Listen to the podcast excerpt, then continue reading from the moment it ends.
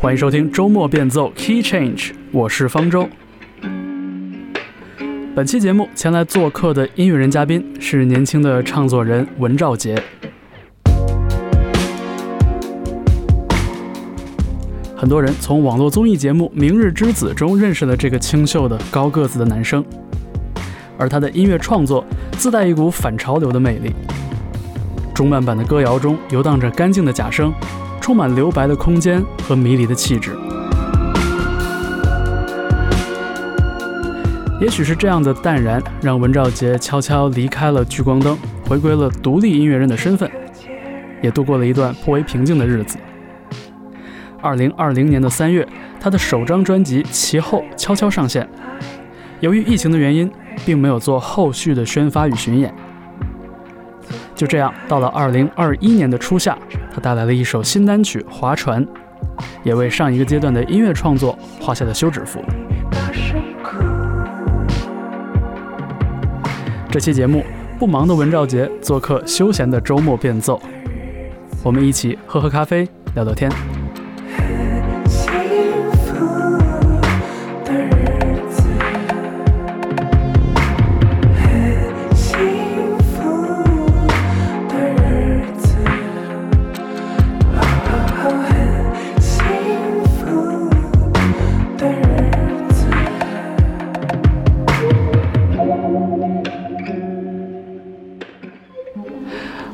在一个天气很好的下午呢，今天我请到了一位非常年轻的朋友文兆杰来做客这期周末变奏。其实也是就是知道很久，但是一直没有什么机会坐下来聊天，所以今天也算是蛮巧的哈，所以之前预约这个时间还蛮合适的。首先我们欢迎文兆杰。Hello， 大家好，我是文兆杰。叫我小文就好。小文，我觉得是一个特别特别安静的男生哈，我觉得这个从音乐到我们聊天都给我一种这样的感觉，所以我刚才录节目之前，我甚至在想，我说今天是不是有必要把我自己的语速也稍微降低一点，然后来找一找这个感觉。像小文之前的一些发表的音乐作品，我听过，我也觉得就是非常有特点，我自己也蛮喜欢的，但是一直没有什么机会跟小文能聊一聊。对，其实我们的缘分在很早之前就可能已经开始，但只是正好今天才能见到面，好好聊聊。是，刚才我们刚见面的时候，然后小文就说起这个事情，然后我们就真的对了一下时间，因为小文之前曾经在一支乐队叫做缺省，弹吉他，是吉他手。缺省乐队之前也做客过周末变奏的节目，然后我就想了想这个时间点，第一次看缺省应该是2017年的夏天，所以。如果没弄错的话，好像那个时间正好小文是10任的乐队吉他手哈。应该是17年，应该是在缺省玩乐队那一段时间里边，就是他跟你后来成为一个歌手这个事情，其实中间还夹着好几个我觉得比较重要的这种大事件。但是现在你往回看，17年、18年的时候，那个时候算是你投入原创音乐或者投入音乐创作的一个开始，还是？对，基本上是在那个时候开始大量的听一些有意思的作品，然后你去再完善自己的一些音乐吧。是那个时候，写歌应该主要还是依然在写，是不是？对，在乐队里的歌全是依然在完成。对，然后你们就主要还是大家把这个音乐的这部分给它编配创作出来。对啊。恰恰那个时候的缺省给我的感觉是，就是有很强那种情绪宣泄在里边。对，音乐也是比较有很大那种声浪的那种起伏啊，包括就是吉他的那种 shoegaze 那种音色啊什么的。对，那会儿听 shoegaze。但是好像跟你后来就是以个人名义发表的作品相比，我觉得你的音乐里边有很多。就是特别安静的，然后非常克制的这样的一种声响。对，因为我觉得，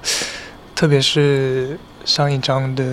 EP，可能就是想要更克制一些，对，然后让它显得不那么的磅礴，让它更稍微自然一些，就更符合我自己一些。对。我们说到的这张作品其实是2020年3月对、发表的一张小专辑，是其实就是完整专辑了哈。概念可能是往完整的专辑去做，但可能曲目时长。对，曲目不算多，但是我觉得就是雕琢的还是非常的精致的。对，还是想说挑出一些更相通一点的作品来放到这张的EP里面。嗯，对。这张专辑叫做《旗号》，其实我觉得就现在想想，其实挺不巧的哈。这个专辑其实上线的时候也正好赶上，就是疫情期间，我觉得可能大家多少都有点慌乱的那么一个时刻。是的，而且也拖了很久，一直也都没能够发行。对，最后来来去去，终于定在过完年的那一个月来发行了。就其实当时发完也有一种很轻松的感觉，对。有没有一种就是把这个作品已经从我这儿拿出来交给大家了，然后就剩下的事情就是该大家来评判了。对，你们去听吧，我不管了之类的。我发现好多一个人在就是拿出第一张专辑的时候，然后做出第一份答卷的时候，都有这种特别强烈的这种柔氏中伏的感觉，因为很多时候这个。一个乐队或者一个音乐人，他第一张专辑的那个创作和筹备的那个周期，其实会特别的长，是很多时候都是可能涂写，然后周折很多年，然后最后才定版，定出这么一个录音室的版本。对，因为里面有很多歌曲其实已经完成快1年了，嗯，然后才进行的制作，包括其实那一张它。也有很多，很多不完美，或者说很多不成熟，但是我也觉得，那可能就是它比较好的样子吧。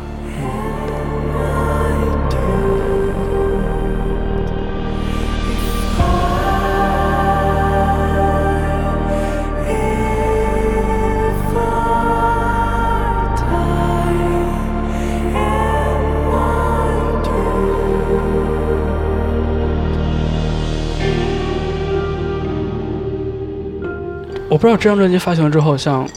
现在已经有1年多的时间了，就是你还会去想到，就是这张专辑里边当时它的完成的过程中的一些你觉得有可能还有改进空间的地方吗？我觉得这个可能要对比来说，如果在对当时那个我来说，它可能是我当时所能完成比较。好的一个作品了，但是可能对于现在的我想要完成的东西来说，它可能还是有一些稚嫩，或者是说它可以更好，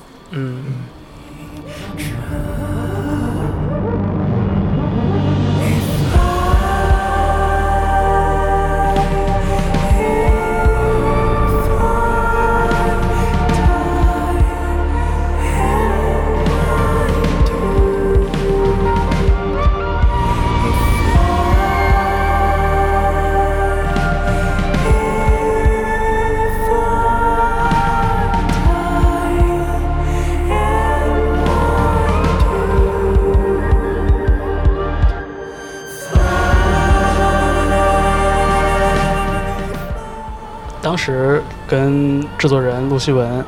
也是一起，就是完成了大部分的工作嘛。对，他也是影响我蛮深的人。是吧？就在我的印象里边，他有点像是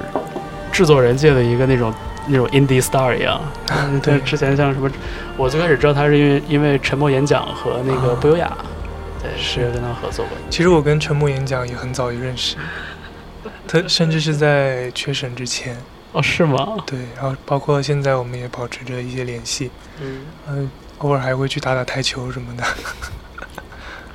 打台球还行，听起来蛮 old school 的。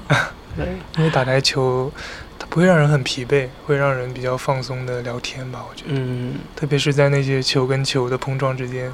就还挺奇妙的，我觉得。对，打台球的这个过程其实特别的。松弛，对，然后真的就是大家可以边打球边聊天，觉得很舒服。因为他们的吉他手打得特别好，实心，然后、哦、是吗？然后第一次跟他打的时候，我被虐的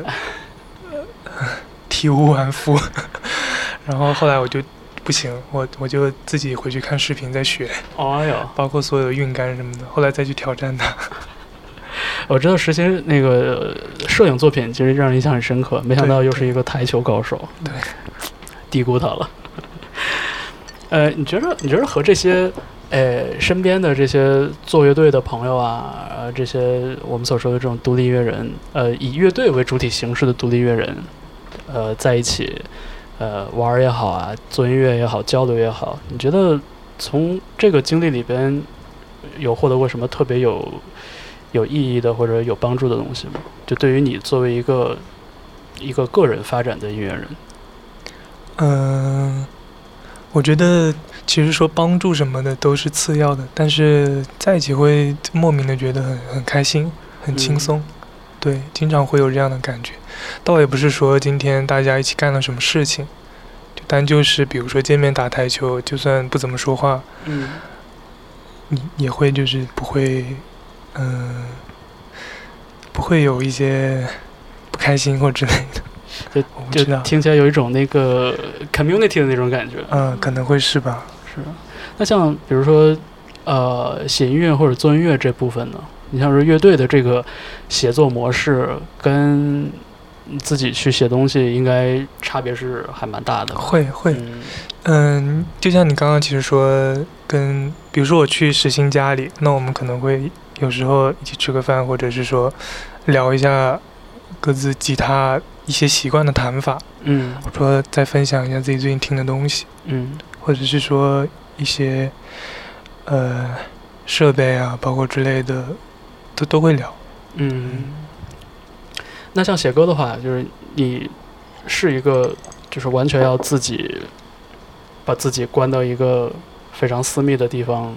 那样的一个空间里边，然后去创作吗？我觉得也没有说刻意关，只是说好像平时也没有经常会去出门干什么。那而且家里确实有可以完成这些工作的东西，那可能就会在家里去完成。那你会在这个过程中感觉需要把别人稍微推远一点，就是你需要一点个人空间在这儿吗？我觉得每一个创作者应该都会这样，多少会这样，然后可能把大概的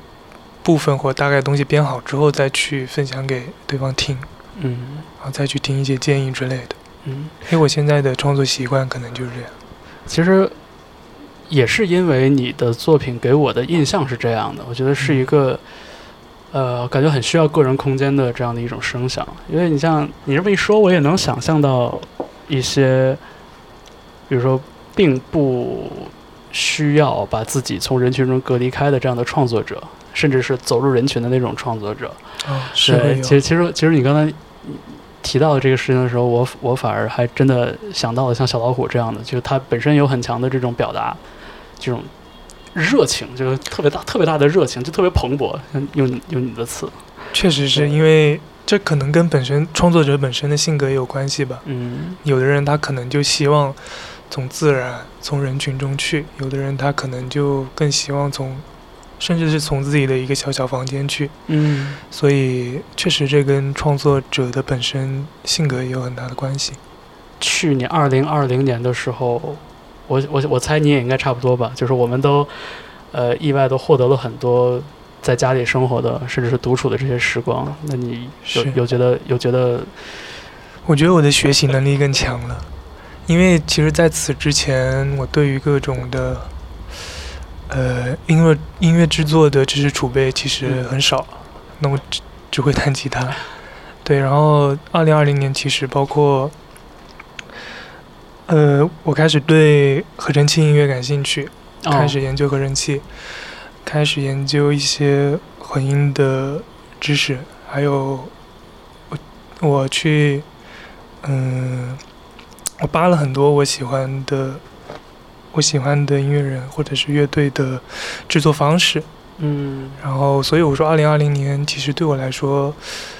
我得到的其实挺多的，甚至并没有失去什么。我觉得是一个整体的这种时代的不幸之下的这种个人的幸运吧。我其实也有这种感觉，就是比如说我去年最大的一个兴趣或者说是一个发现是，比如我开始读诗歌。哦，以前我觉得诗歌是一个特别扯的事情，你想我们高考的时候都不能写这个文体，对吧？然后真的就是去年，也是就是过年的那会儿，然后就是去看父母，然后在父母家里边，然后看他们年轻的时候看的那些诗集啊什么的，什么杨炼啊、江河北岛什么的，就是舒婷这种，然后就突然觉得，好像首先我能用一个比较轻松的心态看进去了，然后其次就是我发现它好像和音乐和我熟悉的这个表达的题材好像有一些共通的地方，是特别是你像我觉得在国内或者在华语流行的这个音乐的传统里边，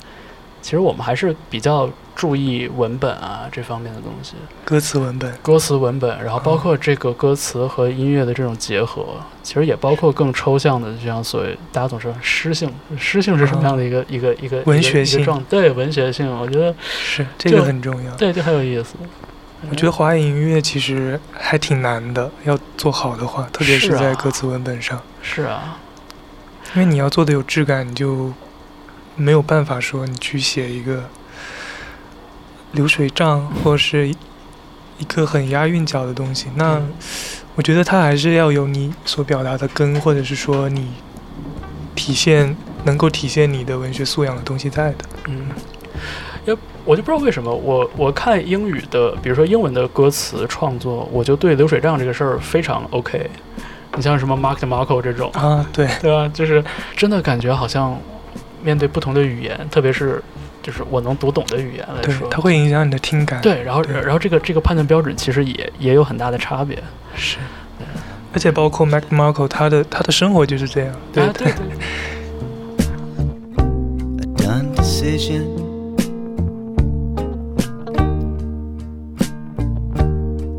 creature has lost its vision. Let it go. 我就对你的这个歌词创作里边有印象比较深刻的一个点，就是经常有一种，就是我觉得你写东西有一个特别强烈的那种独白的色彩。对，我喜欢跟不打扰人一些的词句。你像我觉得比较常见的表达，我觉得一方面是那种比较有煽动性的，你能感觉这个音乐是面对所有人的，对吧？比如我就想到什么早期的痛痒啊之类的，然后就像是一个宣言式的那种歌唱。那同时也有一种比较直白的，就是我跟你，是吧？就第二人称的。很多情歌啊什么的，是对。然后我就听你的音乐的时候，我就觉得好像我不小心，就我有一种我不小心听到了隔壁男生在唱歌的那种感觉，就好像我甚至会觉得我自己某种程度来说是一个闯入者，因为我的词曲我词曲本身的出发点，我就不太希望打扰到听者，对，我希望他能把自己给投入进去，而不是说给出一个很强烈的意向，或者是说很强烈的指向，让他去听这一首歌。就有一些很克制的词句啊，因为我很喜欢卡佛，不知道你知不知道？雷蒙德·卡佛。对，我很喜欢克制的词句去表达自己的情感。嗯，对。而因为我有段时间特别喜欢卡佛，是对，而我就觉得卡佛是当年。是给我带来了一个转折，就是在他之前我不太看这种短篇小说，因为我觉得短篇小说可能是因为之前可能咱们上学的时候，可能对这个文学名著的这种印象有点很先入为主，然后大家会觉得说哦，你一个作品里边你得有一个特别丰满的人物，然后你有一个特别这个百转千回的一个剧情，然后甚至它还要映射一些时代的这种时代精神，对。也就是看卡佛的时候，我最开始会觉得，我说这什么，就是感觉就是窗口一瞥的那种感觉哈，就没了，就有什么意义？看一眼，然后就结束了。对，然后就是有意义吗？不太确定，好像没有。但是那个感觉，我感觉是更，就给我带来的是一个更感性的一个体验。它会有更强的想象空间。对，所以你一说到卡佛，我突然觉得啊，包括你说的不打扰，你刚才总提到不打扰这三个字，我就觉得好像现在真的很少听到有人会把这个事情当成一个很重要的事情来说，你知道，就因为就会经常感觉就是就在现在这个时候，就是所有人都在努力去攫取别人的注意力，那像去歌唱、去创作、去表达，我觉得也是一样的。我觉得这我一直觉得这是一个特别原始的一种初衷，那就是你唱歌，就是我写东西，我做节目，我做广播是为了什么？其实是为了让更多人听到我想让大家听到的东西。但是就这个不打扰，我觉得反而是我很少在创作者的这个角度去听到的一个角度。我觉得是对，你是可以让接收者听到，但是呢，他们听到的那一种方式，它可以是打扰的，也可以是不打扰的，就是它可以是很强烈的，它也可以是很淡然的。我觉得这个其实不太矛盾。所以像你发表的作品里边的这种，我觉得很安静、很克制的，就很沉得住气的这种声响，所以很大程度上跟你的就是本身的性格也有很大的关系。对，我觉得可能是会有影响的。那跟性格相比，那兴趣呢？就比如说你喜欢的音乐人，这方面有受到一些影响吗？有，像 Tame Impala 的 Kevin Parker， 我在这2年就一直在听他的东西，然后扒他的东西，然后去了解他的制作方式跟制作理念。就他其实对我目前这个阶段影响蛮深的。就是来节目做客的好多朋友，就都会对 Tame Impala 有很多偏爱。就其实我也一样，就是真的，主要是因为他的东西先决条件是好听，就是他真的很讨人喜欢。是。然后其次是，就不管你是横向的或者纵向的去看他，你看他的这个作品里边的这些可以展开的地方，然后看他过往的这个音乐风格微微变化的这个轨迹，我觉得都特别有意思。是的，是的。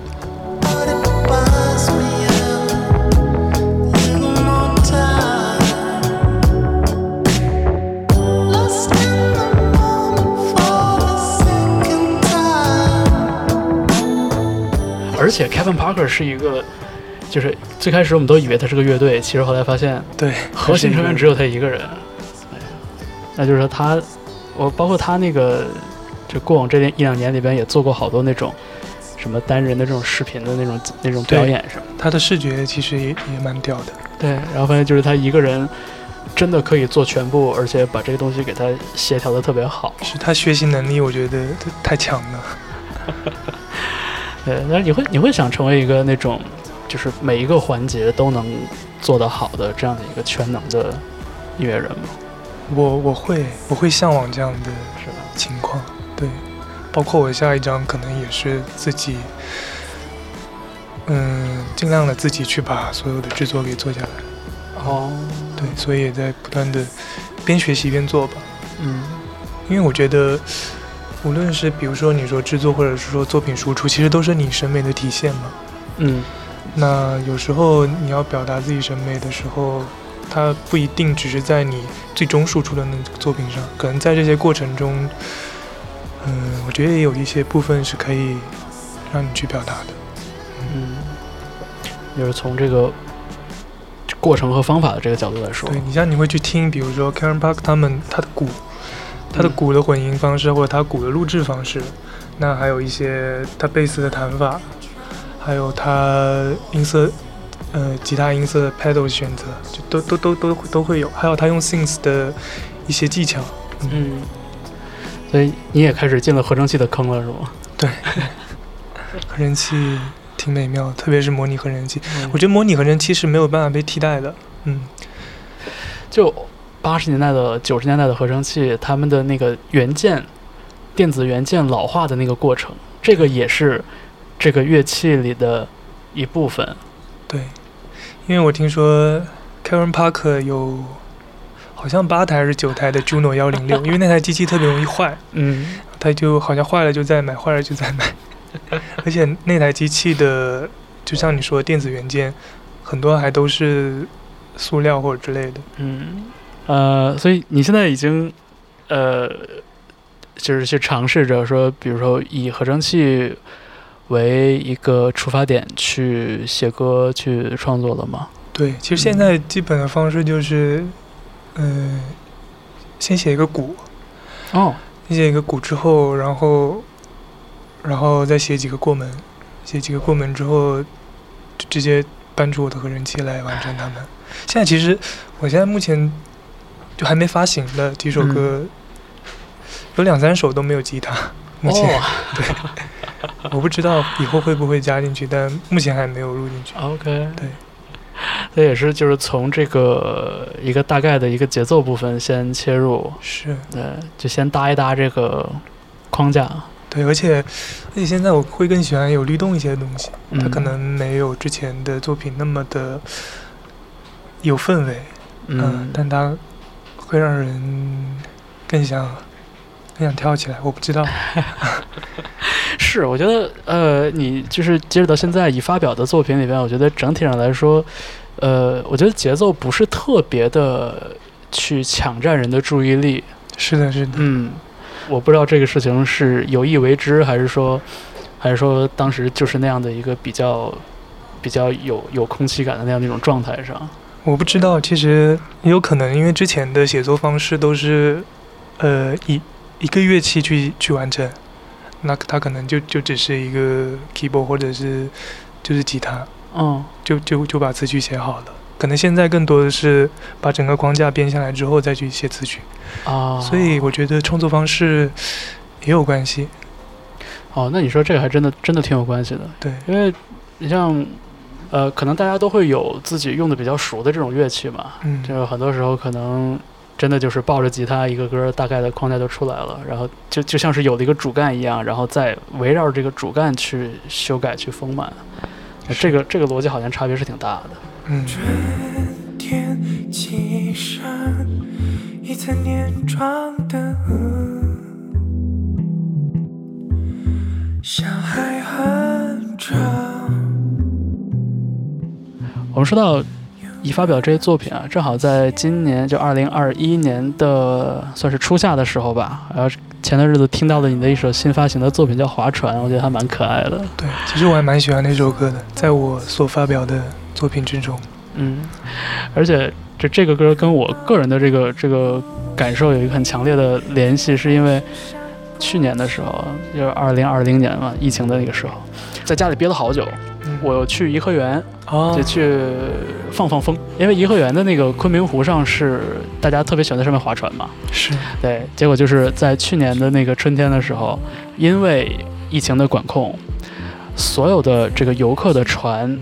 都不让上湖面，然后湖面上就有特别多的水鸟，特别好看。对，然后各种各样的就是奇形怪状的，就是野鸭啊、鸳鸯啊，然后 PT 啊什么，就那种奇奇怪怪的脑子从水里面飘出来，听起来很美。对，然后就是今年4月份的时候，就清明节假期的时候，然后我就又去了颐和园，然后看到这个湖面上，又恢复了往日的那种喧嚣，就大家有各种各样的小船、电动船、大船，然后在湖面上，就又变成了一个特别经典的那样的一个春游的场景。所以我当时听到你这个新歌的时候，我脑海里涌出来的第一个画面是清明节的时候在颐和园，然后看到大家很快乐的划船啊，那种感觉。而且就是恰恰是在那种热闹的那个环境里边，好像你就能找到一点点空间，说是可以自己去不被打扰，是吗？不被打扰，没错，特别对。因为我其实第一次划船特别巧，是跟《傻子与白痴》。那听起来就是比较最近的事情了，19年吧，19年，他们当时还在北京，他们也在东五环这边住，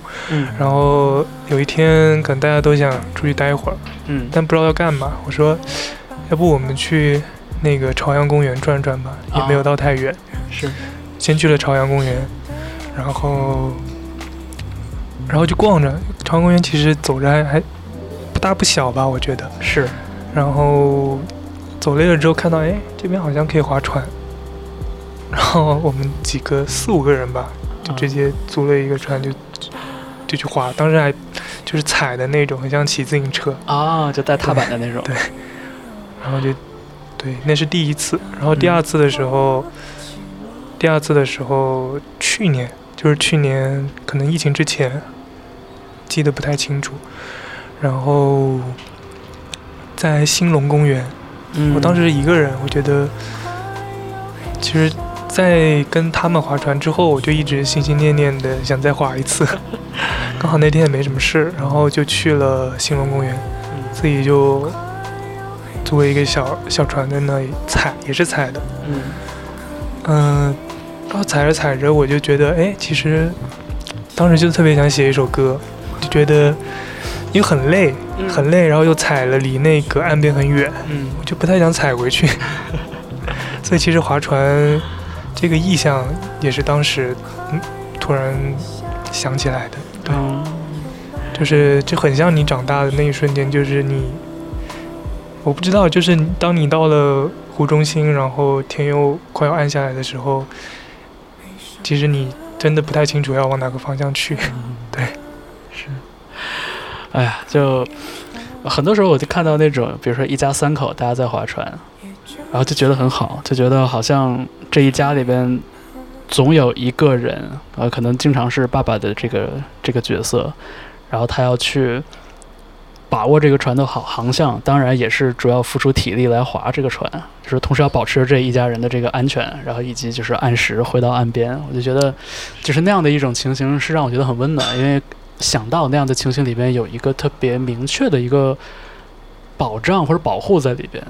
但是像你说的那个情形就完全就是另外一种情形，就是更自我一点。对，非常，我觉得是很私密的一个场景。是，对，而且就是说像你的这首作品里边，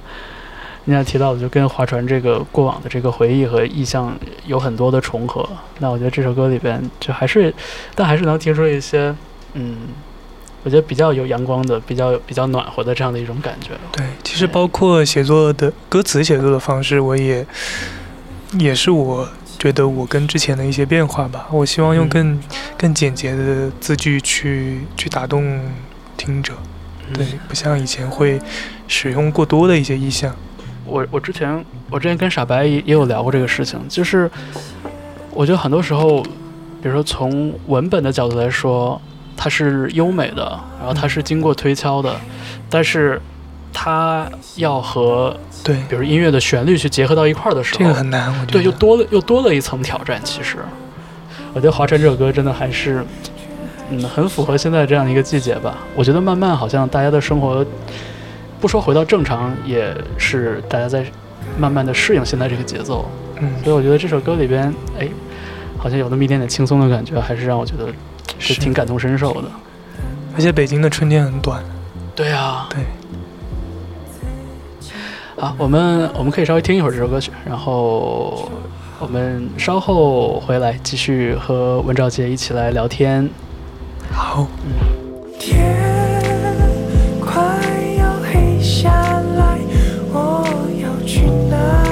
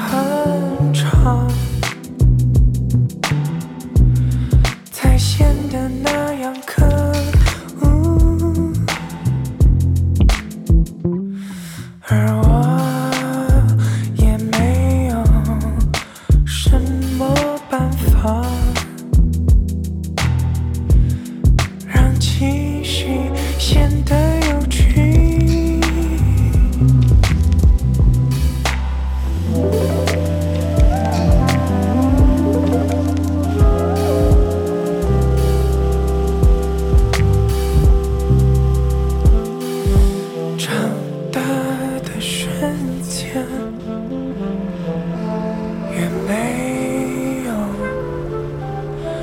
那么多起落。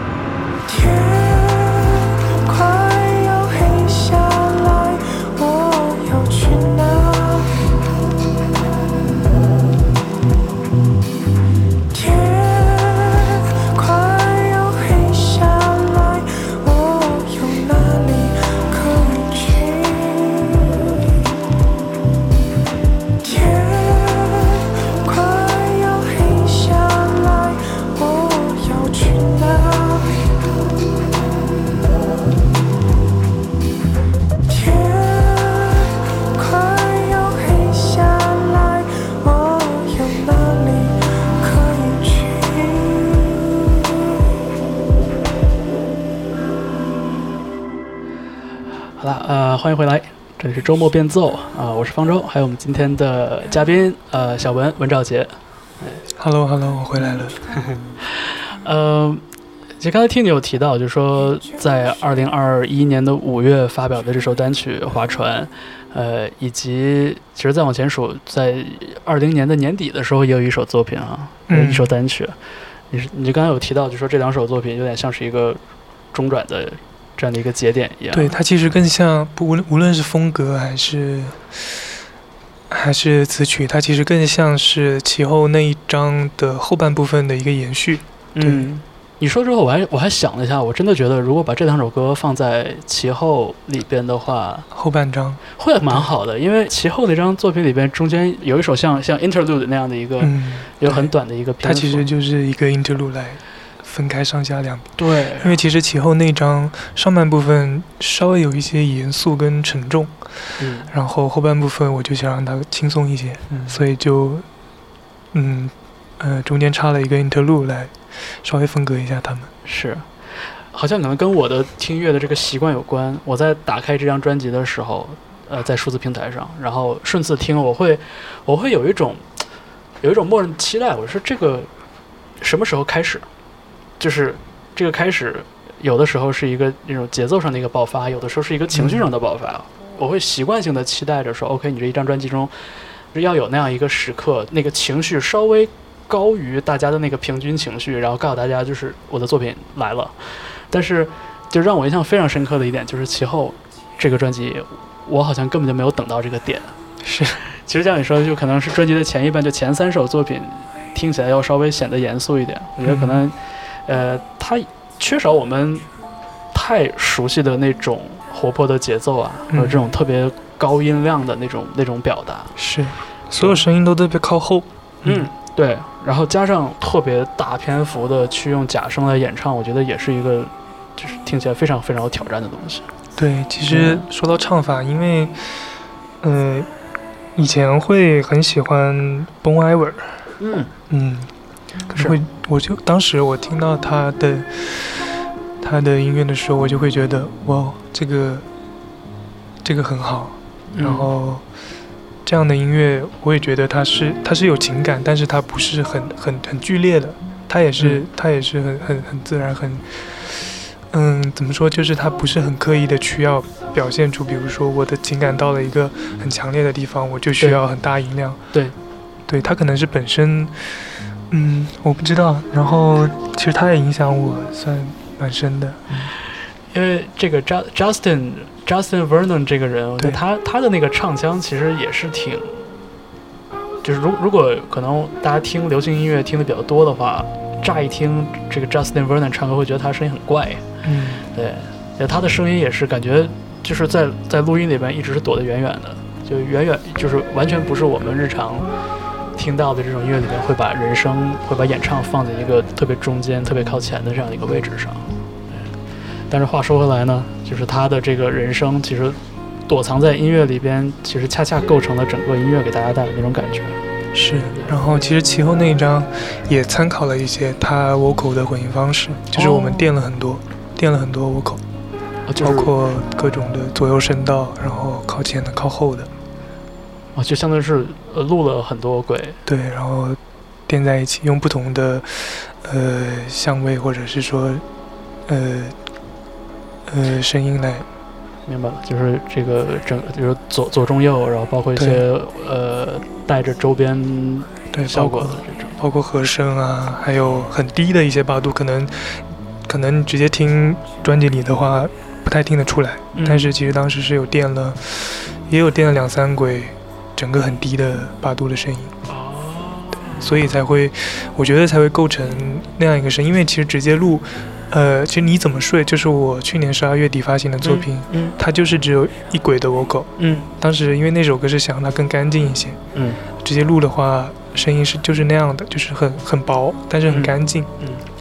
然后其后那一张的话，整个声音的混音方式就是想让它更厚、更温暖一些。其实我突然想到一个点，就是也是之前在我看这个关于 Justin Vernon 的一些这个文章里面经常提到的，就是因为Justin 他是一个用那个 vocoder 的一个高手啊，对对，所以就是我看过一种观点，就是说其实这样的一种方法，这样的一种手段的介入，其实让他的这个人生带了一点点非人的这样的一个色彩。对，我觉得就是尽管我觉得可能你们在这个作品的表达上其实并不是一样的一个需求，我的感觉是可能你的作品并不是想给大家追求一种超人的这种感受，是对，但是用同样的手法，其实同样的这个逻辑，其实我觉得恰恰带来了一点点你说的那种，就你刚才提到的这种不打扰的感觉，就是把它虽然说这个音乐听起来很安静，然后听起来好像离我们的耳朵很近，但其实呢就是因为这个声音的处理的方法，其实它还是画出了一点点距离感。我突然想到这个地方了。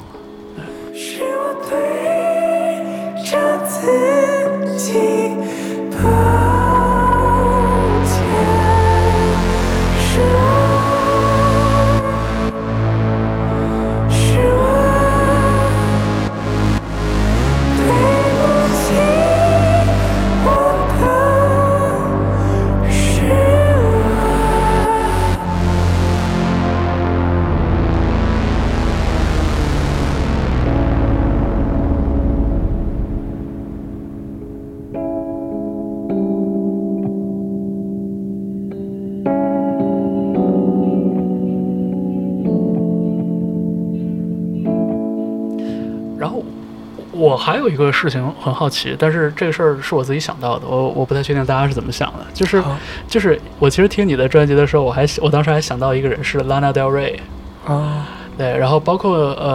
像那个陈静飞，应该是之前你们有合作过对吧？是吧？然后我就觉得就是我总是会忍不住就是把你们两个人的作品想到一块儿去，也跟你们合作过也有关系。那当然更多的我觉得是音乐上的这种气质，我觉得就是这种用到了很多假声，然后非常嗓音非常松弛的这样的一种演唱，就很像是给大家在营造一种就是贴着耳朵唱歌的感觉。嗯，对。然后我就想到，我说这个事情会不会是和比如说我们现在听音乐的这个习惯有关系，比如说如果我们大家现在很多时候都是用耳机，降噪耳机啊，在听歌的时候，我们就会更适应这样的一种听觉。然后我觉得，就是从这个角度来说，其后这张专辑，它可能不自觉地占据到了一个当代的这样的一种便利。我觉得，就是它通过耳机，它通过一个很亲近的一种聆听的方式，就是它很亲近地来到了听友的这个耳朵里。可能会是就是好像在跟你讲一些什么事情，但是又不会吵到你。对，我就反复的想到你说的这个不打扰的这个状态，我觉得是很微妙的三个字，我觉得特别好，有点像咱们可能听过的，就且不说更流行的那种大制作，就比如说很生活稍微经典的音乐，就你很难在一个流行音乐的一个范式里边，然后去做的非常的安静，做的非常的克制。是对，就是。特别是你想在传统，比如说唱片的那个时代，就大家会把这个声音混得特别有力度，然后特别明亮，对，然后就中高频非常非常的明亮，然后就是为了，然后低音又做得特别的足，就是为了让大家在比如说一个嘈杂的环境里边或者公共的环境里边去注意到这个声音。对。然后像现在的话，就感觉好像随着耳机和这个比如说手机听歌啊、随身听啊这样的一种听音乐的方法的介入，我就觉得就是给了这样的一种声音空间，然后我觉得这是一个挺妙的一个事情。嗯。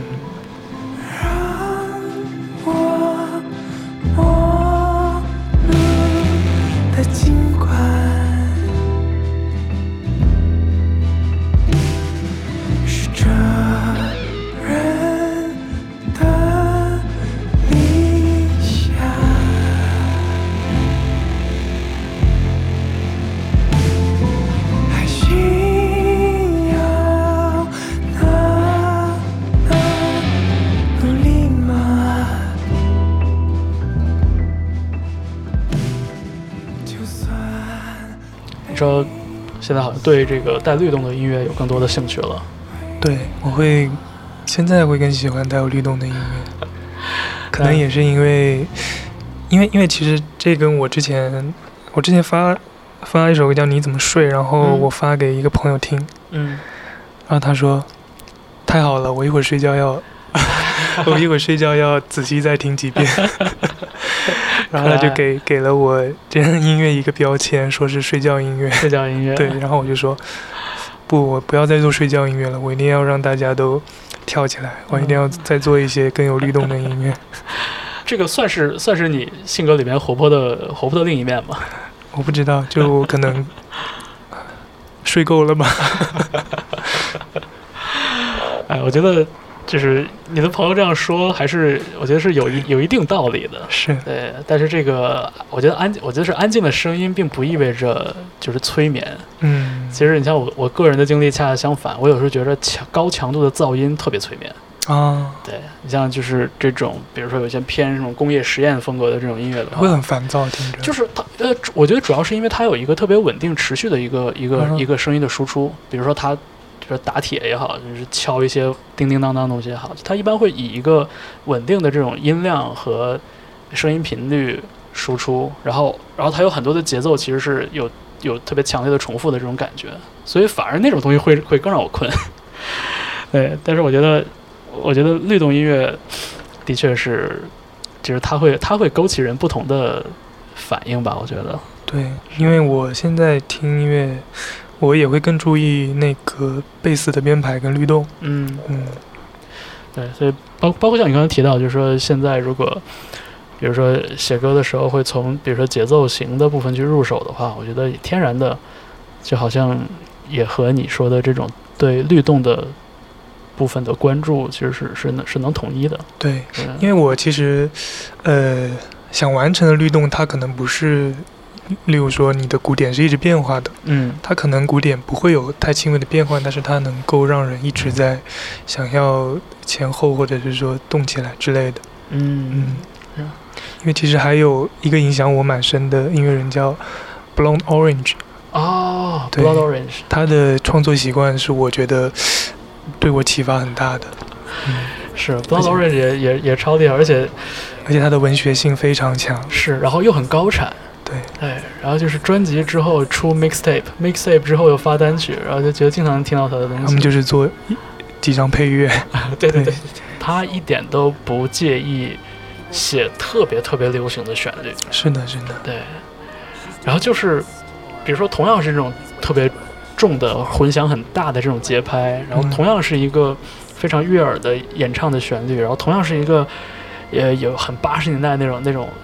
有点油腻感那种萨克斯的那个演奏，就他的方式组合起来，对，就在他身上就很妙，就好听，可能放在别人身上就会非常的尴尬。对，就包括我之前看他在一个 Jimmy Show 吧还是什么的视频里，我就看他一个演出，嗯，就是他有一段 solo。他就拿着卡西欧的一个迷笛吉他，好像是吧，然后旁边站着一个人给他举着一个乐谱，对着谱来 solo。 我就觉得这个特别妙，当时就觉得，而且他的很多 MV 也都是很多很慢的镜头，嗯，然后就其实可能放在别人身上就很尴尬，对，很不对，但是放在他身上，包括他的舞蹈，是，对，就甚至是他的妆发，我觉得都对对对，所以我觉得他是一个也蛮神的人，嗯，也是一个玩合成器的高手了。嗯，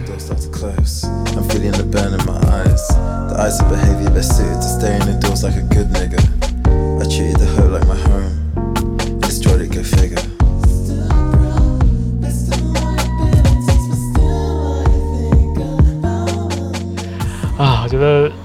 这一次节目就像拼拼图一样哈，这从 Tame Impala 开始到 King Cruel， 然后到 Blood Orange、Bon Iver， 这几个名字的出现，好像也让我对小文的这个作品有了一个更完整的这样的一个印象。我觉得很多东西其实它是潜移默化在影响的吧，就是好像是比如说，无论是你说喝咖啡还好还是什么，那咖啡豆它可能是会有深烘焙或浅烘焙。对，当你喝惯一个店的咖啡之后，这样的味道它会影响到你去选择什么样的豆子。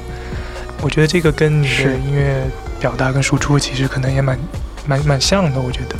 嗯，而且这会是一个特别持续的过程，就它不断的发生，不断的影响，然后不断的调整。哎，我还有一个挺好奇的事，其实主要是也没有什么机会去了解。那像在你成长的过程中，有过那个比如说特别喜欢我们所说的那种经典摇滚乐，或者特别吵闹的、特别张扬的那种摇滚乐的那个阶段？大学就一直听这些块 Sonic Youth 嘛。啊，对，那会儿因为他们买了把 Jazz Master。哦，对，就很喜欢 Sonic Youth 当时。然后吉他的弹法，开放和弦，开放和弦。对，然后想一下，太多了，那个时候爱听的太多了。Joy Division 嘛，最早的时候。然后。对，太多了，这样讲不完。那个时候真的挺摇滚乐的。是，而我就觉得蛮有意思的一点是，就是可能很多朋友都有一个类似的这样的一个成长的，或者说是就是积累听音乐经验的这么一个过程。对，但是往往就是大家在某一个时刻，然后就突然找到自己的方向，或者是逃掉了，或者是就是走向一个新的方向了。我觉得这点很好玩。对，我之前跟这个 Bob Aswell 录节目的时候也是，就是当年都是朋克青年，都是听 Green Day 出来的。对，然后反正他当时就说是有一次就是真的是就可能秋游的时候随便存了一个就是什么 alternative 的标签的这么一个歌单，然后一下子就好像找到了一个新的领域路径一样。对，我觉得转折。我可能不太清楚，但是有一支乐队，它是就算我现在不去听，但是它也是持续的对我带来很深的影响的，就是那个Jesus and Mary Chain。我觉得他们的就包括整个演出还有写作方式，那它因为我会更喜欢旋律更悦耳的，就是对旋律更悦耳的音乐。所以我觉得这支乐队虽然我现在不常听了，但是他们就是一直以来对我的影响其实还是蛮深的。就无论我做什么样的音乐，可能我会保证我的 lead vocal 写的旋律会是比较悦耳的，不会是特别奇怪的。是，而且 Jesus and Mary Chain 他们就是我觉得就是比如说演奏部分、器乐部分编得再古怪。我觉得他们都能很好的把那个一个很悦耳的旋律给或者一个走向给它融进去。我觉得这也是他们能够被更多人听到的原因吧。是。那像比如说对旋律的拿捏这部分呢，你有没有那种就是从小特别特别喜欢的那种流行歌手啊？就是或者是你觉得谁学的旋律写得特别好？我不知道谁旋律写得特别好，但是我其实第一次看演唱会是我初中的时候，我去看了那个陈奕迅的演唱会。哦，厉害了！对，当时其实也不太懂音乐，然后基本上就是车里的电台在放什么我就听什么啊。然后当时刚好像家里人有一张票还是什么的，当然就去看了，觉得还蛮感动的。是，而且陈奕迅，再怎么说，陈奕迅也是非常非常能打的。他的作品啊，他的现场都是。而且其实我到现在我还觉得他其实整个形象蛮酷的。是。对，就是我之前烫头发就很喜欢把自己搞成 Jesus and Mary Chain 的样子，然后很多人都说：“哎，你发型像陈奕迅啊。”哎，对你这么一说，是他们之间那个发型。对，就是。是，我就觉得，其实你像我的话，我就有一个特别迂回的一个过程。可能我有一段时间我完全不听港台流行音乐啊，我就觉得我根本就不想了解。但是其实可能这几年也是做这个音乐电台什么的，甚至是被迫的，比如说在查资料啊什么的，然后听了很多。比如说90年代或者是00几年的那种啊，你这么说我想起来陈百强，那时候我也特别喜欢。陈百强可有年头了，这个陈百强当时也是在车里听到，是觉得太感动了，还是非常耐得住推敲。就是陈百强，我觉得其实到现在看来，他的本身的作品，他很有哲学的味道，包括叫《一生何求》还是《一生何求》？对，其实还挺让人能够去思考的。是，哎呀，但是陈百强真的好早了，我记得好像我小的时候好像就知道他什么去世的消息啊什么的，然后也是我也是从我妈妈那儿听到的。可能我觉得这也是每一个做音乐的人一直想就是自己就算是不在这个世界上了，自己的音乐也能一直的被更多人听下去。这倒是，对，这也是一种挺伟大的。我甚至觉得所有的创作者都能有机会享受到这样的待遇，是一个特别幸福的事情。嗯，就是不管你做的东西是伟大的还是平庸的，但是你都存在着一种可能，就是你的东西会在你之后继续流传下去。想想就觉得哇，起鸡皮疙瘩那种感觉。是。一生何求？常判决放弃与拥有，耗尽我这一生，捉不到已跑开。一生何求？所以现在相当于是。我们刚刚说到，像以这个你怎么睡和划船这两首歌作为一个暂时的节点，一个节点的话，那就是上一个篇章，你觉得自己做的还不错，还可以吗？我觉得有头有尾吧，就是都有一个交代了。是，就是我其实以前没有太想过，就是说这种把自己的工作像画章节一样去画，嗯，然后。我就发现，就是顶级的艺人身上，我就看到他们也会给自己画这种特别明确的一个段落。嗯，就比如说 St. Vincent 就说那我上一张专辑这个 Mass Seduction 这张专辑的所有的创意我都已经做过了，我都已经试过了，我的音乐是这样的，我的视觉是这样的，我现场表演的时候穿着紧身衣弹吉他，就是我所有能想到我都试过了，我觉得可以了，做够了，不做了。对，然后进入下一个篇章。然后我以前